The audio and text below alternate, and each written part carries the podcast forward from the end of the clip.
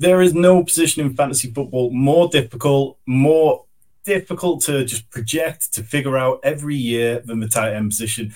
Year after year, mediocre players, they get hyped up out of desperation. If you miss out on those studs, you can be left languishing with single digit performances every week. So the tight end position, it's really difficult every year. But this year, we've got a really promising set of rookies who are sneaking up draft boards.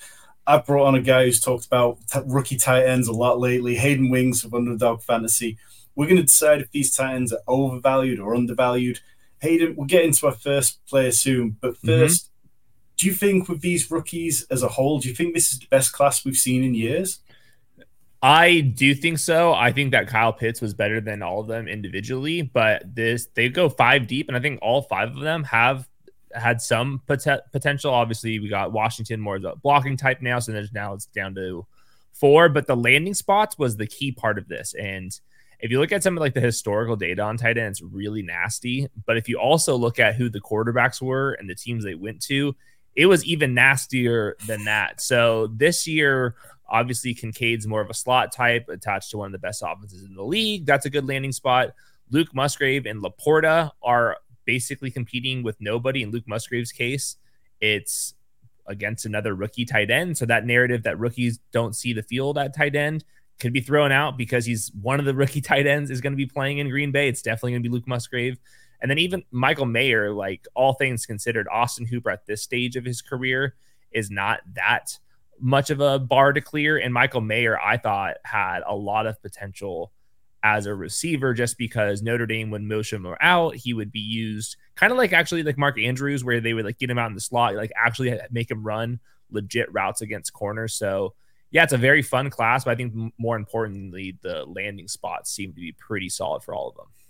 Yeah, and we're going to touch on a few more of them later. But you mentioned first player. It is Mark Andrews, current ADP. He's tight end two, ADP on underdog 28.1, on sleeper, redraft, half PPR format. He's going at 25.4.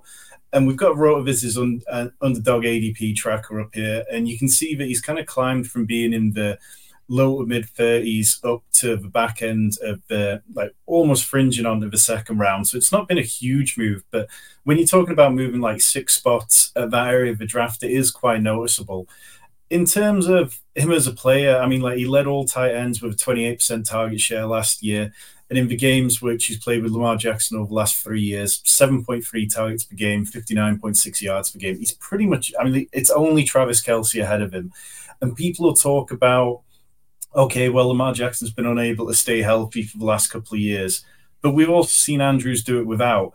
So I think it seems completely fair that Mark Andrews is tight end too. But do you think he deserves to be going quite this high up the boards, or do you think it's just that sort of people miss out on Travis Kelce and feel the need to grab an elite tight end? I think with these tight ends, it's about the upside appeal. And I do think that it's him and Kelce when it comes to these like ungodly potential seasons. Maybe you can sell me on Darren Waller at this point. But with Mark Andrews, what's hard this season is he's never dealt with this much target competition. And I know it's like kind of like people kind of brush that aside. But I do think like target competition does matter in fantasy football. Um, and they go three deep, but at the same time, Mark Andrews has been absolutely ludicrous, a second round value approaching first round value when he's been healthy and when Lamar Jackson has been healthy. I have him ranked inside the third round, kind of like in the beginning half of the third third round. I would love to pair him up with Lamar Jackson when they can. But in redraft, I even like them more because in best ball, you can ping pong the weeks of the late round tight ends. In redraft, you got to decide when those touchdowns are coming or where the targets are coming from. And I feel pretty good that Mark Andrews, even if he can't repeat the 2021 numbers, I do think that there could be a, even then a tier gap between Mark Andrews and the rest of them. Yeah, I think what you said was a good point because like you know, you look back at Lamar Jackson's MVP season in 2019 and he was throwing to Mark Andrews, but then after that, Hollywood Brown, Willie Snead, Seth Roberts, Miles Boykin. It was a real, you know, it was pretty miserable. And now Lamar's definitely going to have the best offense that he's ever had. Jeff Zrebiec of The Athletic reported that he still thinks that Mark Andrews is going to absolutely dominate in that. Yep. So I, I feel pretty good. There's it definitely would be nicer if it was an easier stack to make. It feels a bit like you've kind of got to reach around the two free turn in best ball at the minute. But we'll get to a second player in a moment. But if this is the first time that you've come into the fantasy sanctuary, we appreciate you being here. We've got one simple goal to help you win your fantasy football leagues. We're able to do that with these nice visuals you see on screen, help you remember all the key data. Hit that subscribe button. You're not going to regret it. Let's get to the next one. It is Darren Waller, who you mentioned before. I mean, he's had this kind of banana type ADP where he started up around the 70s, then dropped all the way down as the Giants kept adding more and more pass catchers and things kind of like there wasn't any hype through that period. And then as soon as training camp hits and he's just mossing defenders constantly, you know, he's the only really tall attacking option for the Giants. So he's kind of jumped up.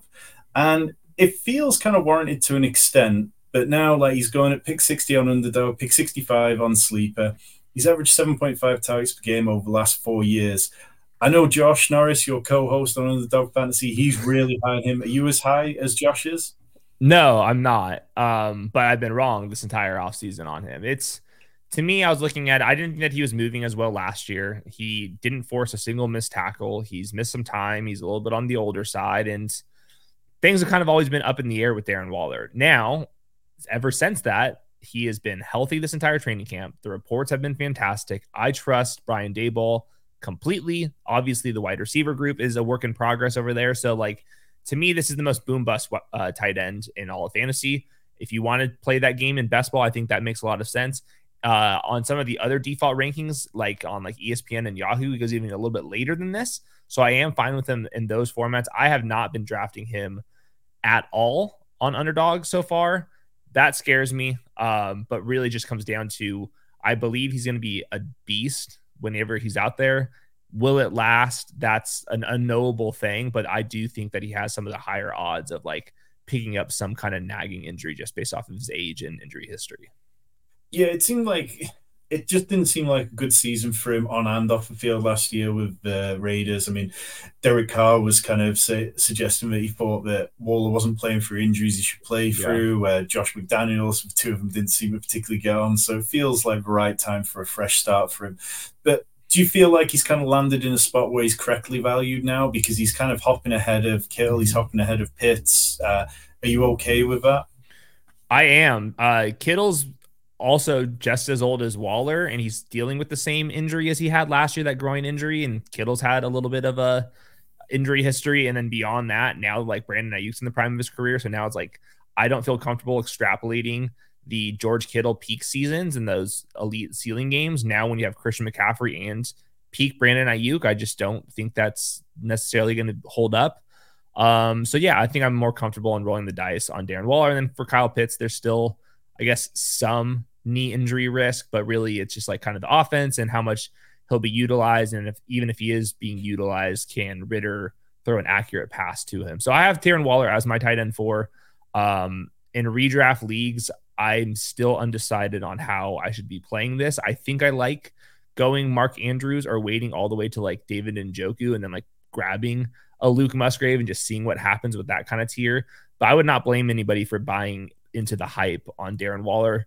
Brian Daboll is going to make him an X receiver, and he will get fed a bunch of targets early on. Yeah, I think that's a really key point, particularly if you're looking at redraft. Like his consistency is probably going to be much easier to rely on in redraft leagues than mm-hmm. George Kittle or Cal Pitts, who we'll get to now. I mean, his ADP's just slowly just dropped and dropped as news kind of drip fed out that he wasn't fully recovered from the injury that sidelined him for the last few games of last year, and then it's just not been particularly pretty. You know, on sleeper he's going at pick 60, which is ahead of Darren Waller by a couple of spots. On underdog he's dropped down to 76, and it just always feels like we're still chasing the dream, undeniable ceiling outcomes that Kyle Pitts has had. But he's had three career touchdowns in two seasons, one top five weekly performance. We definitely haven't seen the best of it. Do you think that like Desmond Ridder can do that because we know they're going to pass more than they did under Marcus Mariota because he was so dreadful. Arthur Smith just shut things down. But do you think Desmond Ridder can do enough to unlock Kyle Pitts? I don't think Desmond Ridder is very good. So I have some problems with this offense, certainly. Now, the bar of being better than Marcus Mariota is about as low as it gets as well. So I think Kyle Pitts will have a much better season this year than he did last year. The fact that he was out there in these preseason games is bullish to me, though he wasn't playing the full time snaps. But I, if I had to guess, I guess most likely scenario is they're just slow playing him. There's like no need to play him all these snaps in preseason. So I have not drafted him basically at all this entire summer. I think I have like 2%, like through like almost 100 drafts. I will be drafting him now that his ADP has fallen this far. I think the opportunity cost a lot of the running backs and wide receivers that I feel pretty good about having some upside are kind of off the board once we get to like the 80s. And I think that Kyle Pitts still has some of the, the ceiling outcomes. And especially now that we know like the the late round tight ends that I was that I was targeting like round 18, now they're like round 13 picks. Like it's not like I'm like passing up on all this value. Now I think like everyone's kind of getting more appropriately priced. So this is the time for me to be drafting some more Kyle Pitts. But I would guess most likely outcome very boom bust ends up as like the tight end six or seven on the year. Has a couple moments where you're like, this dude could be the tight end one in dynasty moving forward. But I do think Desmond Ridder will hold back this offense. Yeah, and just going back, I think what's kind of different about Kyle Pitts to a lot of the other tight ends, particularly the ones further down this list we're going to get into, is Pitts gets used downfield so much more. And like he led the position in air yards per game with 81.6, despite only seeing 5.9 targets per game, which so is rare. like the eighth most. So it's like, yeah, it really is rare. But then, I mean, Mario was just awful. Like Pitts was second in target share amongst tight ends, but was 47th in catchable ball mm-hmm. rate among tight ends with 25 targets or more, which was dead last. So it's like, it just, I feel for some of the people in the dynasty community who really hyped him up as this guy who should have been taken as the 101 even in superflex time premium drafts. But we haven't seen Desmond Ridder with Kyle Pitts, so I feel like there's a few glimmers of hope for him. And yeah, I feel like I'd definitely be more comfortable taking him in best ball than I would in redraft, particularly mm. given that on sleeper he's going 12 picks earlier. Yep. Uh, do let us know in the comments so if you're in and out or on Kyle Pitts, because I feel like he's going to be a very divisive pick this year, and some people feel quite strongly about that. Moving on, we'll get outside the top 100. It's Dalton Schultz, who again is another tight end who's seen his ADP drop quite a bit before it's picking slowly back up now. That's, again, that's RotoViz's ADP tracker, which you can see on their site. And he's at 135 and underdog, going 23, 22 picks higher on sleeper at 113. Last year, he was the tight end 11 in points per game. It's seven top 12 weekly finishes but it still felt like a bit of a backward step from the previous year when he'd come from nowhere and he was that late round tight end that you really wanted who'd cost you nothing. Whereas last year, the hope seemed to be hoping that he'd kind of break out. Do you think in this Texans offense, which is kind of an offshoot of a Shanahan offense, which we've seen feature tight ends, do you think that Schultz could get featured, or do you feel like he's just going to revert back to you know middling tight end who could fringe be a top twelve tight end maybe? I think he's very likely to have top 10 targets at the position. I don't think Dalton Schultz, the playmaker, is all that intriguing. And I think that the Texans offenses will not get to the red zone very often. But to me, the number one stat that carries over year over year, and it sounds crazy, is just fantasy points per game last year. And he's being ranked well after where he's finished. I know he changed the offense, but going from or uh, Dak Prescott down to CJ Stroud certainly uh, a downgrade, but also the Texans wide receiver group is among the worst in the league. So I think Dalton Schultz is going to play a lot. I think he's going to get a lot of a lot of check down targets. I think that CJ Stroud could throw the ball around, and I, they have checked it checked it down to Dalton Schultz a couple times in this preseason already. So I've been drafting him, but the reason why I've been drafting him, most importantly, is because the tier of players that are around him just seems awful. Like all the wide receivers and running backs, I'm like, I don't want any of these other dudes. And a lot of the times, Dalton Schultz would be like my first tight end, and then I'll draft like the Luke Musgrave and kind of like the upside guys, knowing that I think I'm going to get a tight end eight to tight end 14 season out of Schultz, and then I'll find another guy that has at least a chance to kind of break out into that top five discussion. Yeah, I completely agree with you, particularly on underdog where it's the 18 rounds. Like, I've been doing a bunch of drafts over there, co-drafted with my friend Joe, and I just find like Dalton Schultz is the last tight end where I like, okay, if I'm going with a two tight end build, can I get away with Schultz being one of them? And it just it's a very easy click because the wide receivers, you're talking like the Allen Lazard, Juju Smith Schuster range, you're talking about running backs like Jamaal Williams, who, much as we loved him last year, it yeah. gets messy. There's an awful lot of other running backs who aren't particularly pretty. So, yeah, I'll keep drafting Dalton Schultz, but I'm uh, yeah. If you were projecting how the target share is going to kind of be distributed amongst yeah. the Texans, do you think that Schultz can be top two within that, or do you feel like he can fall out of that? Because there's definitely not anyone with real experience outside of Nico Collins and Robert yeah. Woods. I think it'd be Nico Collins, Dalton Schultz, and Robert Woods having very similar target shares, and now obviously Nico, Nico Collins will have all the air yards of those three. Um, but yeah, I, I can see Schultz being like 18% targets, which is like in line with like borderline tight end one usage. The touchdown uh, odds are very low though, so I think maybe more of a full PPR kind of late round tight end option, punt punt off the position, make sure you win the flex with good wide receivers and running backs. And I think that he could get you by, especially if your last round pick is somebody with a little bit more upside. So I think we should know who Dalton, Dalton Schultz was. And the NFL told us that because he signed yeah. like $6 million this year, which is like fine, but nothing groundbreaking, like nowhere near like the franchise tag or anything like that. So I think he's a catch and fall, reliable guy, probably really a perfect fit for this offense because he knows a lot of ball and they ask their tight ends to do a whole lot, and also a perfect fit for CJ Stroud. But the offense is just not going to be very good. So he's going to be fine. Yeah, yeah, that covers it nicely. Tyler Higbee next, who's tight end 13, going at 139 and underdog, 151 on sleeper. He's crept up from 160 when BBM opened up in May, all the way up to 140 last year wasn't pretty. I mean, you know, when Matthew Stafford was out, it was really ugly. But these are stats when Matthew Stafford was in the game. He had 6.1 targets per game, 38.2 yards, 7.1 points per game. That's uh, half PPR points. So there was something there. And I think when you look at Tyler Higbee as a player, there's not really any competition. There's not really any competition in the tight end room with the Rams.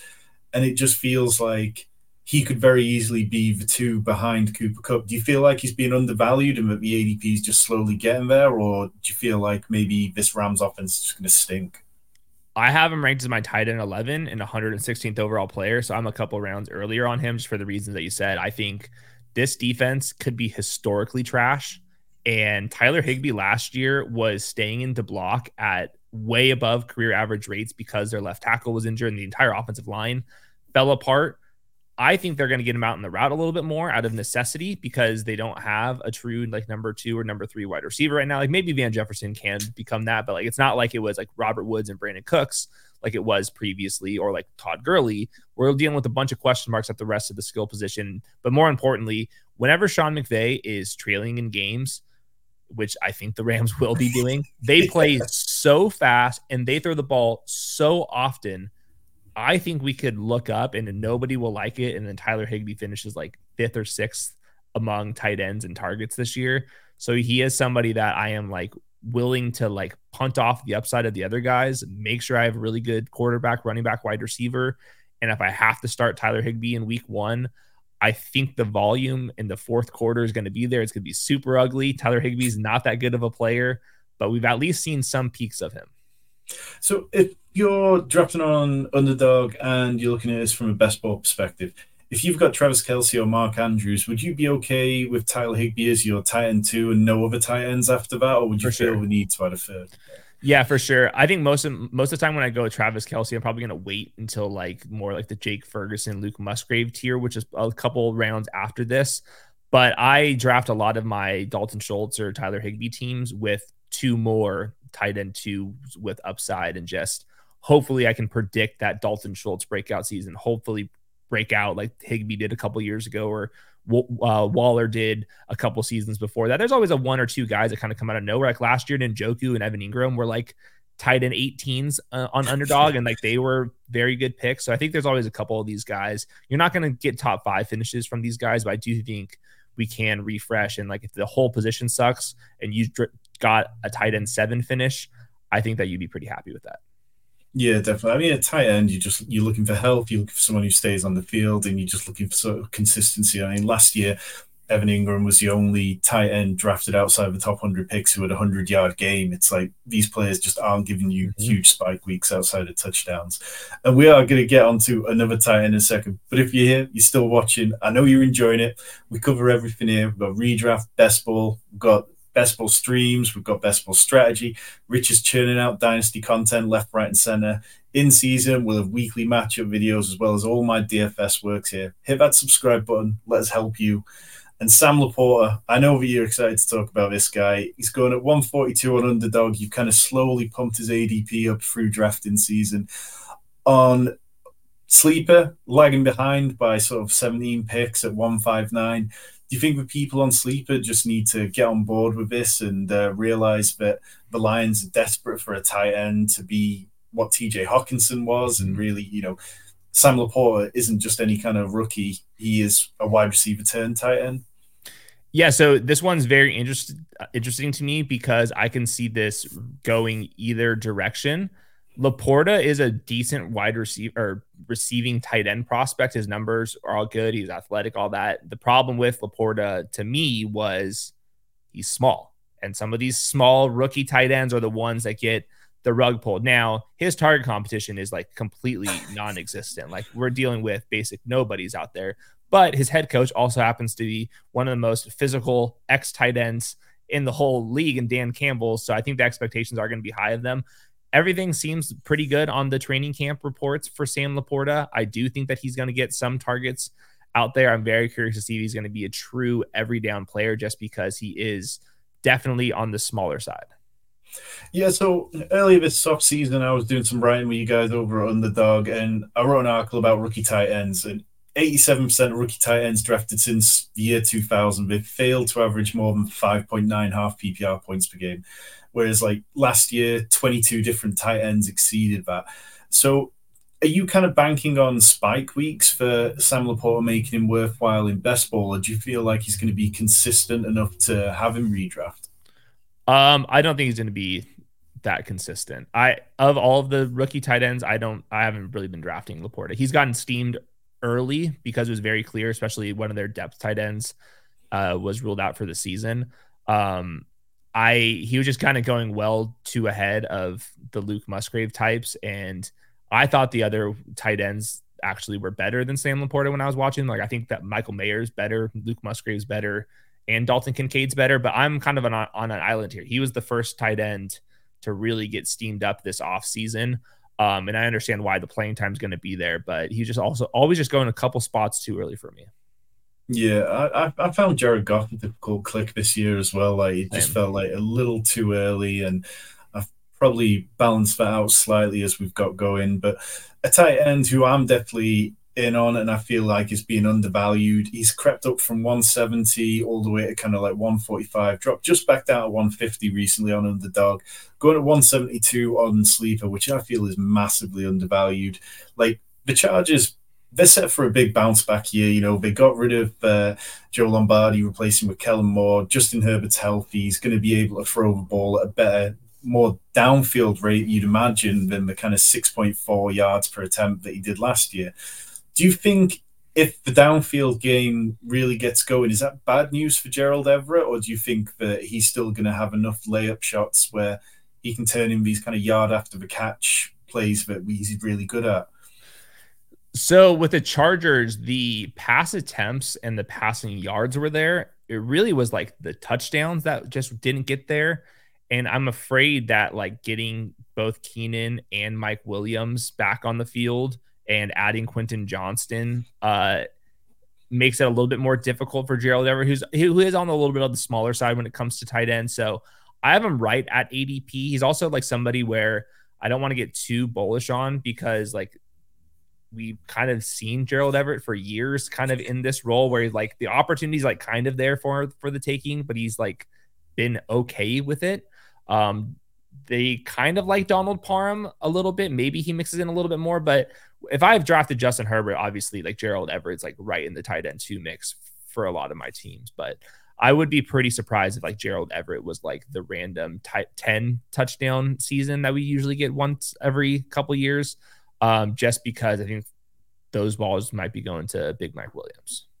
Well, speaking of like tight ends who can go for 10 touchdowns, your co host Josh this week on your hot takes episode, which everyone should check, it's in the description below, said that Juwan Johnson could be the man who could lead the position in touchdowns. Uh, you know, he's going at pick 164, which it's been a bit of a slide. I think part of that can be attributed to Alvin Kamara's suspension not being as long as people thought, Michael Thomas being actually seems to be healthy, seems to be okay. He is creeping back up now. Uh, the hype seems to be building for him. But on Sleeper, he's going outside the top 200, which again feels undervalued for me. Mm-hmm. Last year, it was only Travis Kelce and George Kittle who scored more touchdowns than Juwan Johnson. He was a tight end 13 in points per game. Do you feel like everybody should be on board with Josh's prediction? And, you know, can Juwan Johnson just take another step and really break out this year? I think Juwan Johnson has really good film. So I think we should start there. And it's not a surprise that his role has gotten bigger be- every single NFL season because he used to play wide receiver. He's like some huge, massive wide receiver and now turned tight end. And it took a little bit of time for him to like learn the position in the NFL. But they paid him some money and he was very good last year. And his tape was very good this preseason early on. I think his ADP fell because like Foster Moreau was back on the team. They signed Jimmy Graham everyone's obsessed with Taysom Hill and like the theory of Taysom Hill. One problem with Taysom Hill, he was playing behind Jimmy Graham in the preseason, and his coach is no longer there. And there's running backs, and there's two good quarterbacks now. So I don't think Taysom's going to get there. Juwan Johnson, just everybody needs to go watch him. Like pay attention to Juwan Johnson's tape. He, I think he's a really good underrated player. Now scoring 10 touchdowns this year and leading the position is uh, definitely a bold take, but I have been drafting Juwan Johnson, and I I think his ADP is probably two or three rounds too late. Yeah, I mean, you know, he led the Saints in red zone targets last year, and yes, we're moving on from Andy Dalton to Derek Carr, but I just think people were worried about Taysom Hill too much, but Taysom Hill's a rep, you know, he's a running back more than he's a tight end. Mm-hmm. And it's like, particularly now and again, like you'll get people asking about, oh, should I be taking Taysom Hill in tight end premium? It's like, no, because he's not going to catch you the ball. He's going to catch He can't run routes, like straight up. like he just can't run routes. Yeah. so we'll move on to another player. Irv Smith, he's going at 172 on underdog, 213 on sleeper. And his ADP's jumped from sort of like 180. I mean, really bottomed out at the beginning of drafts and crept up. He is the tight end 21 in ADP, and the numbers of number of believers in Irv Smith it seems to have dwindled a bit over the year. But those who still do believe him are just as passionate and committed as ever, despite him not really ever having done huge amounts in the NFL he's never been able to earn targets in an offense. He's ranked 58th in targets per route run in 2019 and 59th last year in 2020. Do you feel like his ADP is just being propped up by the fact that he's attached to Joe Burrow? Like, do you feel like there's any chance we could see an Irv Smith breakout this year? One percent chance. It's I just like don't see this. There, I think he's only the only reason why he has an ADP is because people like to stack on underdog, which like granted there is some correlation that I chase as well. But like your graphic shows, like he's never been good. The NFL he was a free agent this year. The NFL didn't think he was good. I think that he's like on a maybe two million dollar contract this year. I, there's a chance he gets benched. Like I, I don't, I just don't see it with him. He's also undersized, might not be a full time player. Was never that good at Alabama. He's always like this, like in progress, in development type of player. And the Vikings gave up on him. And also on top of that, he has a massive injury history. So all the other guys we've mentioned on this podcast, I have multiple tiers above Irv. Yeah, it, it just feels like people latch on to the spike week a little bit for Hayden Hurst and uh, CJ Uzomah over the last couple of years. But like Hayden Hurst last year, he averaged 7.1 PPR points in games when he didn't score a touchdown. He only scored two touchdowns all season. Two thirds of his games resulted in single digit fantasy returns the Bengals they just they don't need to feature tight ends. You know, they pass to the position of a ninth lowest rate of any offense in the league because they've got elite wide receivers and we've got above average running back mm-hmm. play. So yeah, I just I can't get there. I feel like I've had too many conversations on Twitter where people talk about the Week 17 matchup with the Chiefs. And oh God. That's, that's, that's not enough for me to be taking any shots. Uh, well, we do have, go on but but by the way, with the the other tight ends that you're talking about, Uzomah and Hayden Hurst, they're on like twenty million dollar deals. Like the NFL thinks those guys can play. The NFL does not think Irv Smith can play. So even if Uzomah and Hayden Hurst got there on occasion. And I, I, believe like some of the Uzomah spikes were like 60 yard touchdowns where he's like left wide open on like leak plays. Like that's not that wasn't even sustainable in the first place. But the difference in tier between those type of players and Irv Smith on top of just the size concerns, it's yeah, it's way too much. Yeah, I mean, and we saw the moment TJ Hockenson landed in Minnesota, he was able to earn targets and be productive in a way that Irv Smith never was. Like, nope. you know, egregious drops, injury issues. It just yeah, the NFL told us what we think. Uh, mm-hmm. We do have a couple more tight ends to go, but if you haven't already, hit that like button, leave us comments. I want to know what you think about Irv Smith, whether you've been drafting him, and if you've got a better argument than the ones I've heard on Twitter, I'd love to hear it. Um, I would love to hear those too. you've mentioned his name so many times tonight already. We've got to get to Luke Musgrave, going as tight end 22 on Underdog, 172, 196 on Sleeper, and it feels like Luke Musgrave, you know, when he was selected halfway through the second round, that it was briefly wheels up, and then we took Tucker Kraft slightly later, and there was a bit of trepidation about, okay, well, is it going to be one of them? Is it going to be both of them? But ever since training camp opened up, I mean, I'll go back to the previous chart. You can just see from sort of August onwards, it's just been a rocket ship for Luke Musgrave. It, how high have you got him ranked in your rankings? I have Luke Musgrave as my tight end 14th, 120th overall. He's also my highest drafted player through 100 drafts. I have him on like 33% of my underdog teams. Do you have any kind of concerns about Jordan Love and this offense? Because, I mean, Jordan Love as a quarterback, he's got less career dropbacks than Trey Lance, and we've just seen yeah. what's happened to Trey Lance. I, I have tons of concerns with Jordan Love, but the even the worst offenses complete passes and score touchdowns. And Jordan Love, although this is like his rookie season, he has been in this system for a long time. Uh, I've also noticed the other guy like Jayden Reed and Romeo Doubs might be a little bit better than given credit for. So maybe there's a chance that this offense can move the chains in ways that like the worst case scenarios uh, wouldn't be happening. But for Luke Musgrave, really, he's a full time player. Like he's been a full time player since since preseason week one. If you're reading the reports before that, he was on the field every single snap. What's crazy about him is he had almost zero production at Oregon State, yet still went in the second round. And that was only because of injuries. Well, he's healthy right now. If he would have played at Oregon State that entire last season, I think he would have been a first round pick and he would be considered right next to Dalton Kincaid as a prospect but he's just a full-time player and he's been blocking extremely well in these preseason games. And that was kind of his like big holdup is like is he just some finesse tall seam stretching guy? But he's been blocking on the Jayden Reed touchdown the preseason. That was him uh, against a D end in isolation in pass pro uh, one of the run running touchdowns. It was behind him uh, in the red zone. So I just think he's got a full time role, and beyond that, like they're having like run go balls against man covers on the perimeter. They're doing leaks. They're doing jet sweeps and practices. I'm seeing run option routes, and his three cone and stuff was exceptional for somebody as big as he is. So like, he just looks like one of like. Sometimes you just like see like a, a all pro tight end move, and you're like, oh, like that guy's like freaky. I think Luke Musgrave, when you watch him, like has that like freaky kind of run away from you ability. So in terms of redraft, we'll just switch back over to that kind of mindset for a minute. Going mm-hmm. at almost pick 200 on sleeper, would you feel comfortable completely punting the tight end position and taking a shot on him from day one into your managed lineups, or would you be wanting to pair him with another, you know, like Dalton Schultz one earlier and then see how it plays yeah. out? Yeah, I think I would go like Njoku and then Musgrave is my last pick. Like in a redraft, no one's heard of this dude. Like that's just like the reality. Like only the best ball sickos know Luke Musgrave. So like literally your last pick, throw him on your bench. But I do think enough of these guys that we're talking about have enough appeal that I would rather wait, get somebody like Schultz or David Njoku, Pat Freiermuth, who like they're going to be on the tight end one two borderline. And then beyond them, my last pick can be Luke Musgrave. And if like I hit the jackpot, I can trade the other one. I could keep both, play matchups.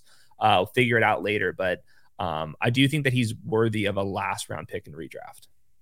Nice. Well, let's move on to our final tight end here. Dawson Knox, who's going as tight end 24, 186 on underdog, 205 on sleeper. And really, yeah, the ADP just bottomed out pretty much as soon as drafts opened up because of the Dalton Kincaid effect. Uh, last year, he regressed from the previous year where he scored nine touchdowns, just down to only five last year. And in the nine games that he played and didn't find the end zone, he averaged 6.2 PPR points and 3.3 receptions, which ranked 17th among tight ends. All the talk is about Dalton Kincaid and how he's going to play more like a true wide receiver than a tight end. He's going to play out of the slot. But if that happens, does it mean that Dalton uh, Dawson Knox is going to be playing from the traditional tight end position and still able to be on the field a lot and actually potentially a value?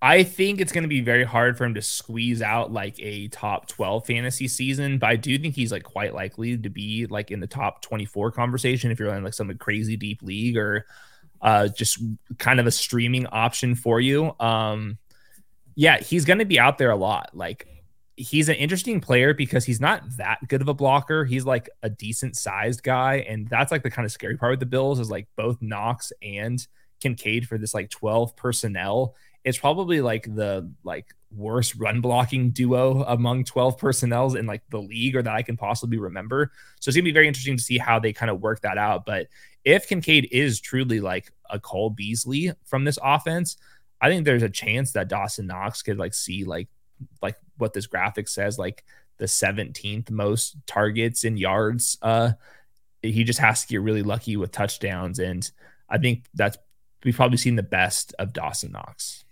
Yeah, I think that's fair. So before we get out of here, I mean, you guys over at Underdog, you're incredibly busy. I know you've got you know new contests going left, right, and center. Is there anything in particular that you're excited about over the minute? Yeah, I mean the last two uh, contests we dropped are like to me they're the curveballs to what best ball is. Like best ball is completely exploded, just 18 rounds, optimal lineups, all that.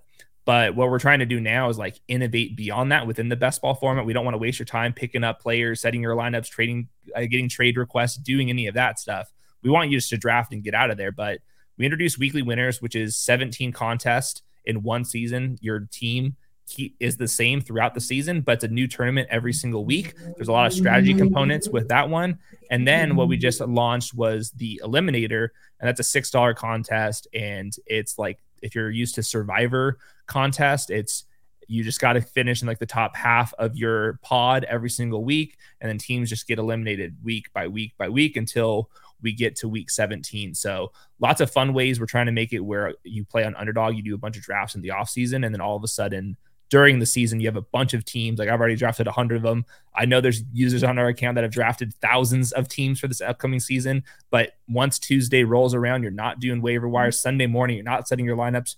You can go out, hang out with the family. So uh, it's it's a lot of fun over at Underdog.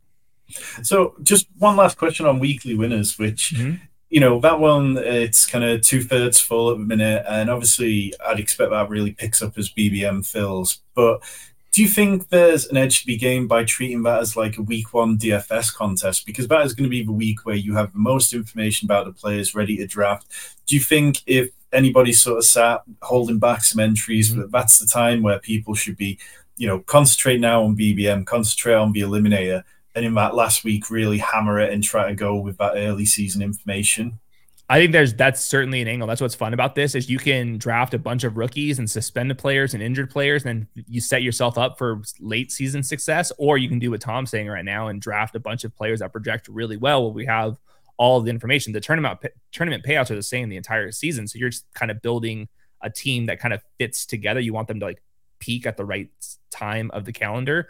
But for me, with with weekly winners, I would study the format now just a little bit because I think what's going to happen is Best Ball Mania and the Eliminator are going to fill probably a couple days to a week earlier than the NFL season, and then weekly winners will be the biggest tournament available on Underdog Fantasy. So what I think is going to happen is a lot of people after they've maxed out these other tournaments are just going to be like, all right, I'm going to start playing weekly winners without doing a whole lot of research. So I have a couple columns, I've done a couple streams on it, but I think there's going to be a lot of people that are playing this format for the first time that haven't studied the game. So I do think there could be a, a lot of edge out there for people that want to give this thing a crack. In worst case, you'll draft a team and you'll have 17 weeks of sweat. But I do think there's an actual edge out there for people that want to study it just because at the last second, a lot of people are just going to be throwing things at this that haven't really paid attention to all the strategy.